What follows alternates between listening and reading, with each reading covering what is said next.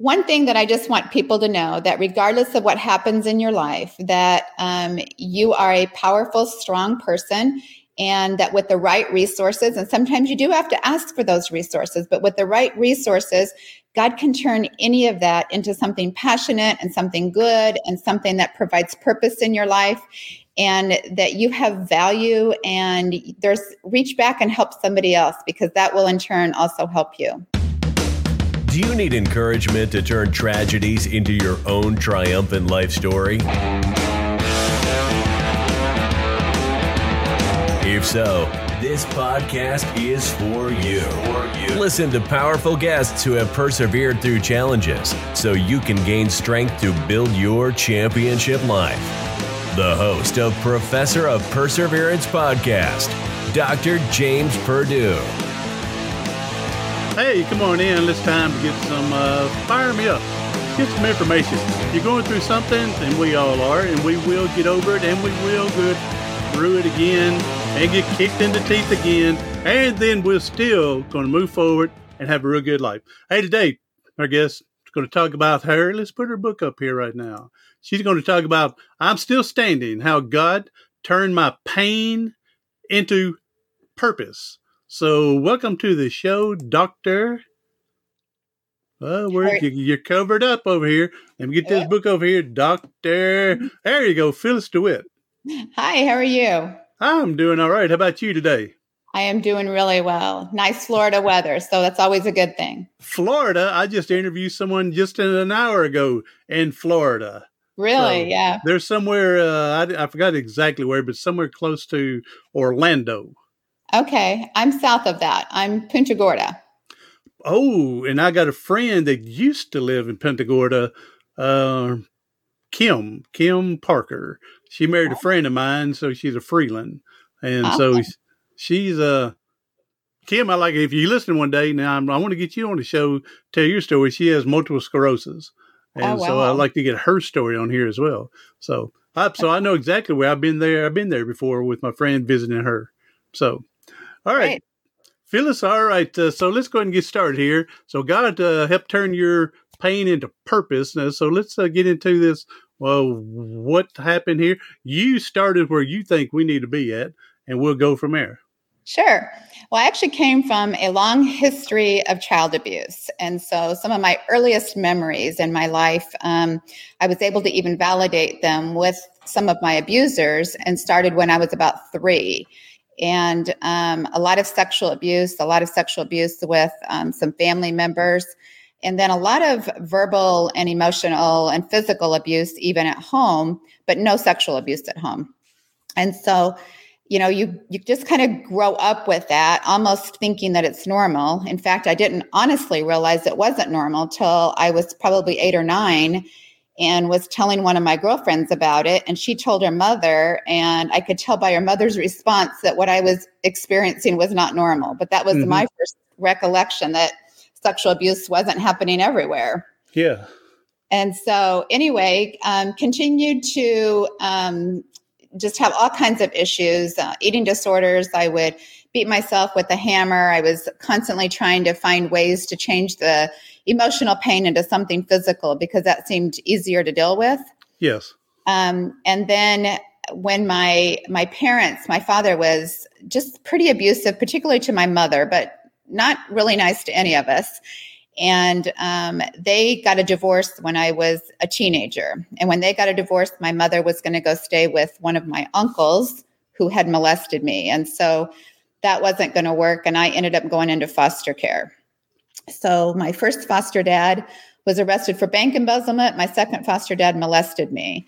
Oh, wow. So the molestation just seemed to continue. Mm-hmm. The hard part for me was even when I told somebody, so I'm probably 15 or 16, and I told my youth pastor, and my youth pastor at first absolutely didn't believe me.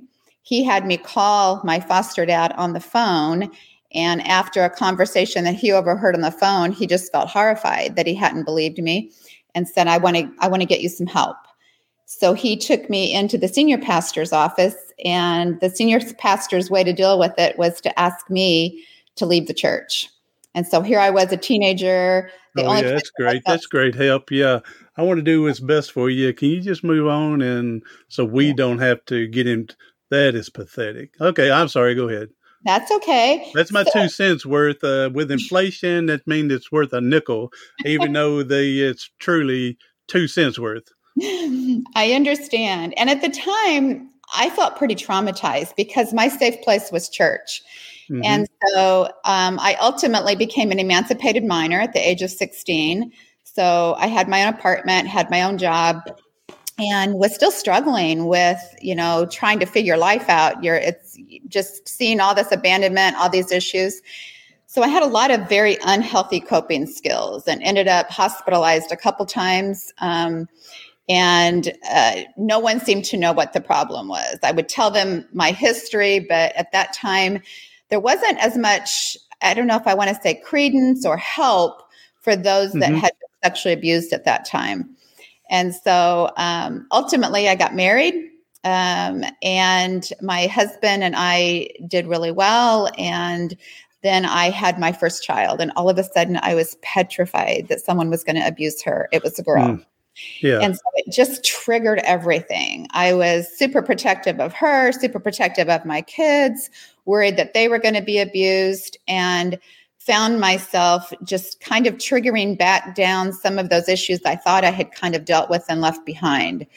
And several more hospitalizations, more eating disorder, um, more self destructive behavior.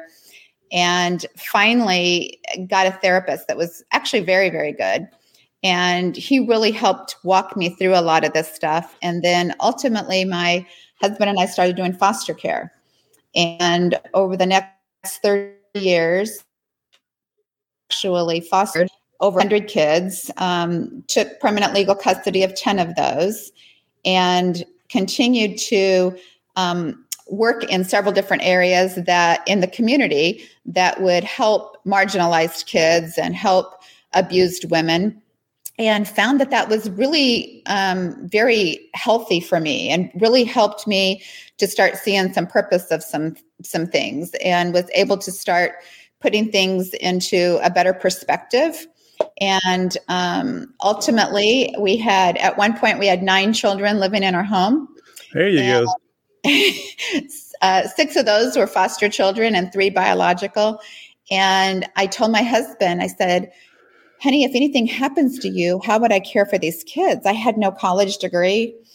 And he told me I was being ridiculous, but I went that next week and started nursing school. So, with nine kids in the house, um, I went to nursing school and was just very concerned that something would happen to him. And I graduated from nursing school two years later in May, and he was diagnosed with cancer in August. Oh, no. Same year, yes. So here I was feeling very um, obviously sad and traumatized again because I'm going to lose now, possibly lose my husband that had kind of gotten me through all this. Hmm. But at the same time, feeling, wow, okay, well, God prepared me for that because I knew two years before that if something happened to him, there was no way that I could care for the kids. All right, let me let me stop here to ask this one question. Okay you were shunned by the church with the preacher. Yes. Did you feel God was all against you and you came back, or did you always maintain your faith? I always maintained my faith. So okay, part of no what, matter what man had said. I did. And and, so, and their action. Yeah. Yes. Okay. So what I did do and what I what I left out of the story there that maybe I should include here that might be helpful is I did try to commit suicide shortly after the, the church kicked me out. Mm-hmm. And I was actually found by a Mormon police officer. And that Mormon police officer had been in, he had been in our home a few times trying to um, resolve some altercations between my mother and father. So he knew what was going on in my home life. Mm-hmm. And so he actually said, um, if I, I, I got probably 16 traffic charges for driving on the wrong side of the road, driving while intoxicated. I'm 16 years old, illegal lane usage. But he said if I would see the elders of his church, they would drop all the charges. And I had no idea the elders of his church were going to be these two 21 year old young Mormon missionaries. Oh wow! so um, I didn't have a belief system of the Mormon Church, but at that time it felt rescuing to me. So mm-hmm. I actually joined the Mormon Church right away. I'm so I'm 16, joined the Mormon Church. I moved to Utah. While I'm in Utah, my father commits suicide. My biological father commits suicide. So I come back for his funeral, and that's actually where I met my husband at. Was at my father's funeral. Okay. So I ended up leaving the Mormon church several years later, but I never once got angry with God. I always felt God's presence and always felt almost a peace, even though I knew that people were imperfect and people were sinful. And that didn't disregard people in a church. You know, if you look at oh, yes. the pastor, oh, yes they are imperfect, sinful men. And if we try to memorialize them in any other way, we're going to be in trouble. and well, so, and I had, I had a preacher one time, and he he openly said, you know, you know, look on to Jesus because he's the perfect one. Because if you put your look and your faith all into man, they will disappoint you somewhere. Absolutely.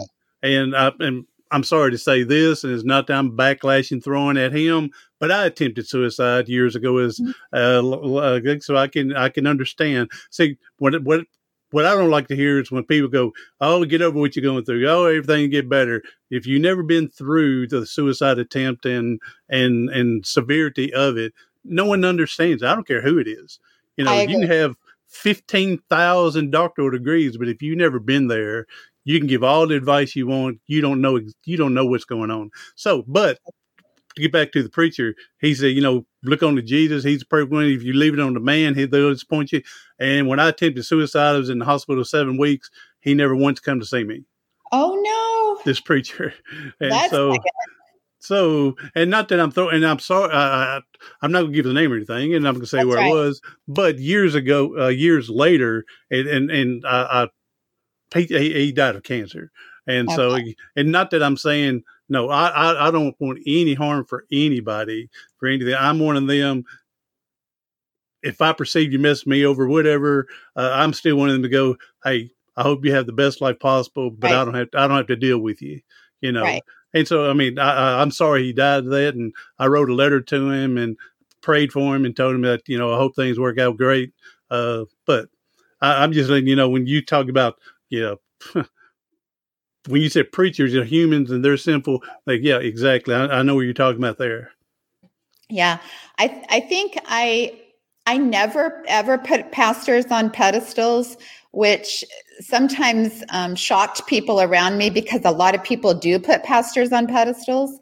Um, I never have. I've always just seen them as this is their job. This mm-hmm. is not, not that they're more divine or more perfect or anything than we are. This is just their job, and they are. And they're they're supposed to be the catalyst of providing right. the word for uh, Jesus. So. Right. Yeah, they're not Jesus. Right. They're just a catalyst, another form of way to, you know, to reach out. Right. And even if you look at the scripture, even those that walked along with Jesus screwed up a lot. so. Oh, yeah. Oh, yeah. So uh, I have a fun time when you meet the perfect Christian, when you meet the perfect one, and then you bring back, you say, you, you, know, you come back, and you say, well, you know, Jesus did hang out with the murderers and the rapists and the uh, tax people. You know, right. he didn't he didn't have to hang out with the perfect people. So no because right, I'm sorry. I'm jumping on my little bandwagon. I better get off here. So no, I get it. So anyway, so I never, I never, I viewed God separate from the church. I viewed God separate from people, from pastors, and so that was very helpful to me. And even my suicide attempts, honestly, I didn't want to die. I wanted to shut my mind off, and I couldn't get my mind to stop thinking. And mm-hmm. so overdosing on sleeping pills I just, in my head, I just need to shut off my mind. I need to sleep for a little bit. They viewed him as suicide attempts. I viewed him and told them repeatedly, I didn't want to die. I just wanted my mind to shut off and I didn't know yeah. how to shut it off.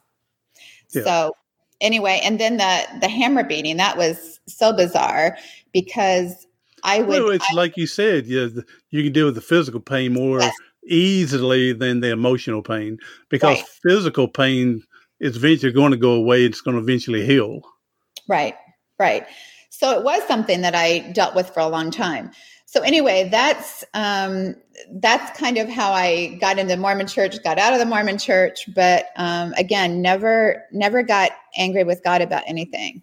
But um, so then my husband, you know, he's got this cancer. Now mm-hmm. I I fortunately am a nurse. So at that point, I've gone to nursing school and he lived for the next 12 years. He passed away in 2006. And okay. at that point, I, that same year that he died, I actually started my master's degree 12 days after he died and um, took permanent legal custody of three more children that year as a single mom and was working.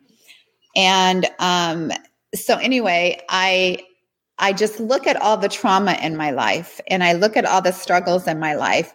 And I'm so grateful now because some of the things that I've done as a result of that, I don't know that I would have had the passion and the, the desire to do foster care, to work with the homeless, to go to nursing school, to become one of the area's first SANE nurses, which is a sexual assault nurse examiner working with rape victims. I you know, volunteered at a domestic violence center and rape center, um, worked on a suicide hotline for a while. And so some of the things that have strengthened me the most came as a result of my past.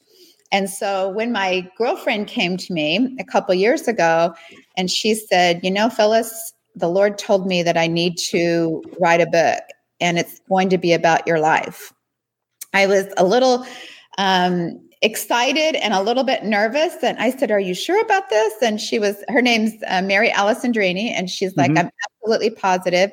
She said, But what I need you to do is I want you to get all of your hospital records from your ho- past hospitalizations, all of your counseling records, any records that you have, and I want you to send them to me. And so I did, a huge box full. And she just kind of studied over them for the next year and a half. And um, then my first husband, before he had died, he actually went with me to confront everybody who had molested me, except for one, because he had passed away. And he was shocked that not one single person denied what they had done. In fact, most were somewhat apologetic about it, except for one. And um, so, when, as my husband was getting ready, knowing that his life was ending, he actually wanted to videotape he, myself, my counselor, our doctor, and his wife, a pastor and his wife, and talk about what it was like for him to confront those people and what they said and what it was like to live with me and have the counselor talk about what it was like um, for him to help me through all of this. And so we had this two hour DVD that my girlfriend also wanted to watch and see, which was very helpful to her in writing the book. Oh yes, uh, I, I, am sure your husband would be totally different than me, but I would be the type to want to go beat the crap out of him.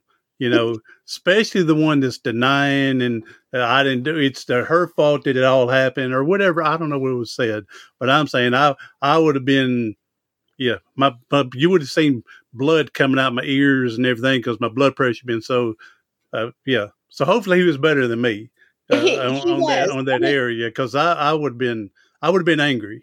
We actually talked about it with the counselor before we went to do it. And yeah, would, yeah, yeah, yeah. One of the things that I had said is, first of all, my goal was to be able to figure out a were my memories accurate, and b could someone tell me how old I was because I I thought I was about three when it started, but I had no proof of that. I just have my memories. And so the first person we confronted um, was able to tell me, he said, Phyllis, you were three when I started molesting you. I mean, he was just that, he was super apologetic about it, super kind about it, said he was married now, said he had a three year old daughter of his own, said he needed to talk to his wife about what he had done to me. But the only thing I didn't remember accurately is in my head, I thought he was an adult and he was able to tell me that he was actually 16 when he started molesting me, and I was three. And so I had his age off in my head, but I had my age pretty accurate. Yeah, yeah, yeah. So, anyway, so we were that, able. and when you when you go into that, I mean, are you? I guess you're hoping they would be honest, but are you Yes. really prepared that they would be honest, or prepared they would deny it? I mean, because I would say either way, you're going to be disappointed. we walked in each every single time honestly thinking that we had an 80% chance they would deny it. Not one single person denied it not one. They all admitted everything that was done. They all validated my memories of what was done. They all seemed sorry except for one and that one was just kind of like well yeah i did it to several people and they don't seem bothered by it. What is your issue Wow. and so that was the only one. We were shocked because we honestly had been prepared by our therapist that probably at least 80% would deny it. And Yeah. not one single person denied it. And so that almost felt like a God thing to me that the Lord was really had me on a path that hmm he wanted me to confront them and he wanted me to be able to do it in a way that that I wasn't and I really wasn't angry at that point because I think at that point I had learned enough about wounded people wound people and so I really believed that most likely they all had their own abuse story and their own past that had Mhm. caused them to be abusers and so I honestly tried to look at them in that way and think you know something hurt you drastically for you to turn around and do this to somebody else and Yep, you've got yep, yep. so much pain in your life and at least i felt like i was healing from mine and i'm not sure they were able to heal from theirs Yes. Yeah, that's an amazing trip. Uh, I can understand. I can. I can see. I understand how that could be healing for you, but I don't know if I would be man enough to want to go do that. You know what I'm saying? I do I and can i see how powerful it would be for you to try to understand and yeah, put you in a different mindset, like you said, and everything. But it, it's, I don't know if I'd want, I don't know if I'd be brave enough to want to go do it and to relive it. One thing, right and and and then uh, like like uh, uh, your therapist would say, uh, the potential of them denying, then you're getting frustrated because I know this is true, and I, I don't need any more. Like, yeah, I, I don't I don't know if I don't know if I'd been to be as good as you. Well, and that's where I honestly think it was for me a God thing because Mhm. I think if these people had denied it, it would have had a whole different outcome for me. Yeah. Therefore, I think God had prepared them and prepared me. Yes. And I think he knew this was going to be, the, I mean, obviously, he knew this was going to be the outcome. Therefore, there's no other explanation for the fact that every single person admitted to what they did. That's just unheard of. It's absolutely Yeah. unheard of. They did it in front of my husband. See, that's a yeah a miracle in itself. That uh, Yeah. you know, doing it one on one is one thing, uh, but in front of a husband or even in front of someone else, uh, especially if that other person would have been a police officer, would have been, you know, a whole lot different. But Right. yeah, so yeah, God definitely had to intervene to put everybody on the same page. Uh, to be helped, and I, I would think even the one that was denying it so much, it's got to have been helpful for them to get a little bit off their chest of Right. some guilt. Uh, Right. I would think there would be some sort of healing for them as well. Well, and the other thing that I wanted people to see was I wasn't damaged at that point. I Mhm. was healthy, I was strong, I was confident. I had a career as a nurse at that point. I had a, a very loving husband, kids, and I, I guess I wanted them to see, even if they meant it for harm, Yes. I wanted them to see that the Lord was still using it for good. And now, I'm- there you go. Amen. I use that verse as well. yes, everything that Even though you used uh, you intent for harm, God used it for His benefit to the glory in the Yes. kingdom. Yes. Yep. And then I also try to tell people so for me, when I'm talking to especially other people that this has happened to, I try to explain to them that it's so healing to talk about what happened because the only power that Satan holds over you is the secret and that secret leads leads to guilt and shame. But what they did to you, God can use it for good and he did in my life. And so the only power that Satan could hold over me in some way is if I felt like I needed to keep it a secret for fear that someone would tell. If I'm sharing it, Satan has no power over it anymore. Amen, sister. And yeah. then again, it's uh, to me opening it up when you're sharing to other people. Not only is you giving them the idea it's possible for them to move forward and to go find it, but uh, it's a form of therapy for yourself as well. Because again, you're still opening up and not holding this secret within and everything. Yeah, absolutely. So I, I encourage people. I, I tell people that one of the reasons that I wanted to write the book is a to share the story that nobody, not not a single person on this planet needs to remain a victim. They are can be victorious. They can use it for good. They can use it for healing. And then number 2, I want people to understand that their story, put a voice to their story. All of us have a story.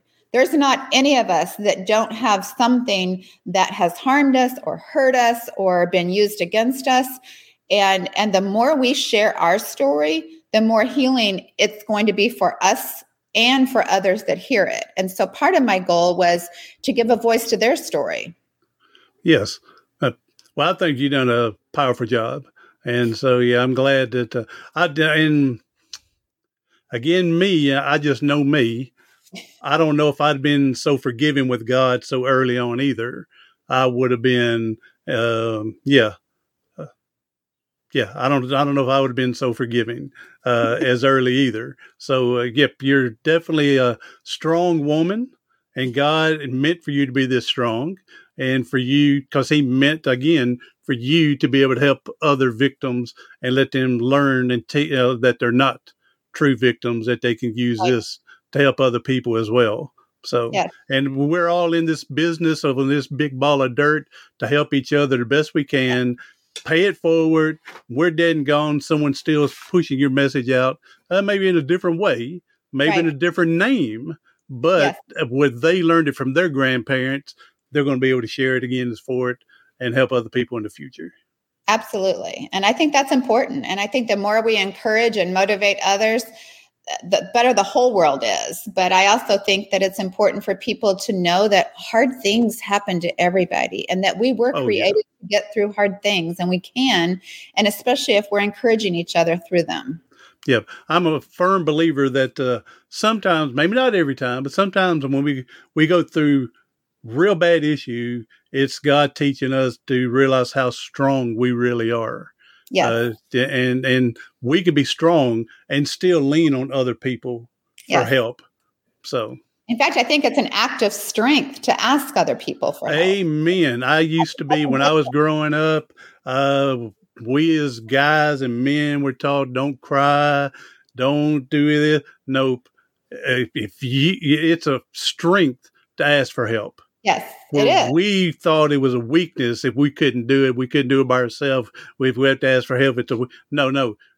Knowing your strength and weaknesses and makes you only better. And right. asking for help. I don't care if it's building a house, fixing your car. If you know you, if you can't fix your car and you're afraid to ask someone to help, then your car is not going to get fixed.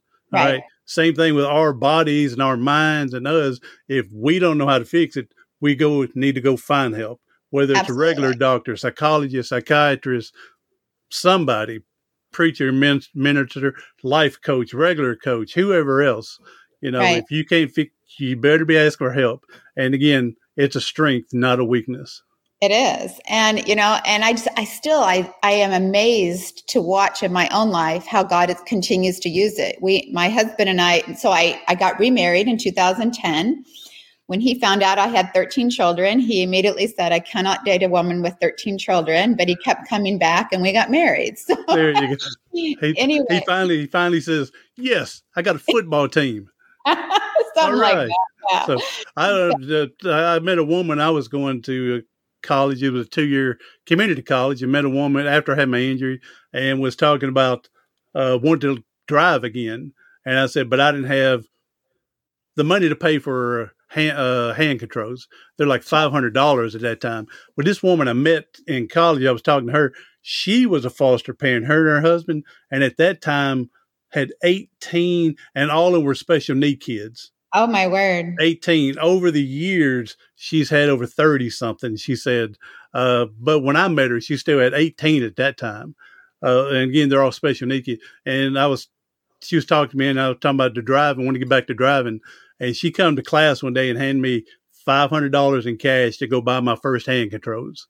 How so sweet. Beautiful, awesome. beautiful people out there in the world. It's a sad thing. Uh, I used to teach for a while and we would say there's eight to 12% of the kids you have to give 85% of the attention to, right. where the others are not getting that attention.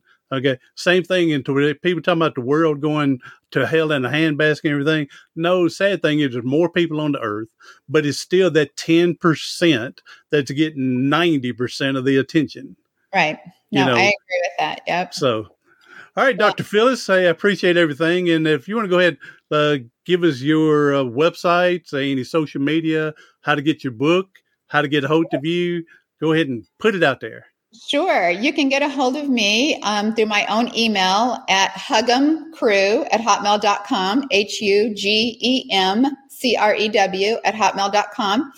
And you can get our book on Amazon. You can get it on Barnes and Noble. Um, you just go and type in um, I'm Still Standing uh, How God Turned My Pain into Purpose, Dr. Phyllis DeWitt and Mary Alice Andrini. And it's, like I said, it's on pretty much any place that carries the books online, it's on there. Um, so that's an op- opportunity to get it.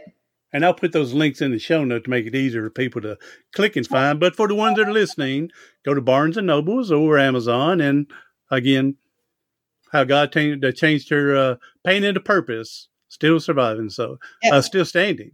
So still, I'm still standing. Yeah. There, you, there you go. All right. Well, thank you for being here. Appreciate it. Now, uh, Doctor, uh, we know there's people hurting and struggling today. If you could leave us with a powerful message to get through today, that'd be a blessing. Sure one thing that I just want people to know that regardless of what happens in your life, that um, you are a powerful, strong person, and that with the right resources, and sometimes you do have to ask for those resources, but with the right resources, God can turn any of that into something passionate and something good and something that provides purpose in your life and that you have value and there's reach back and help somebody else because that will in turn also help you. Amen form of therapy all the way around. So, Absolutely. All right. Everybody else is listening. Thank you for coming in, listening, and everything. Be sure to share us out for someone to get this message. And again, you don't have to be going through an abuse or a spinal cord injury like me. This is just a program to motivate and inspire and encourage us to get out, help out mankind, pass, pay it forward. So, hey, I'm Dr. James Purdue, the professor of perseverance. Thank you for listening on the Professor of Perseverance podcast. Do something today, tomorrow, something next week that's going to help you persevere past your paralysis. Amen. Thanks for listening to the Professor of Perseverance podcast for motivation, inspiration, and encouragement. For more information, go to Facebook at Professor of Perseverance. Visit the website at professorofperseverance.com and view the YouTube channel, Dr. James Purdue, Professor of Perseverance.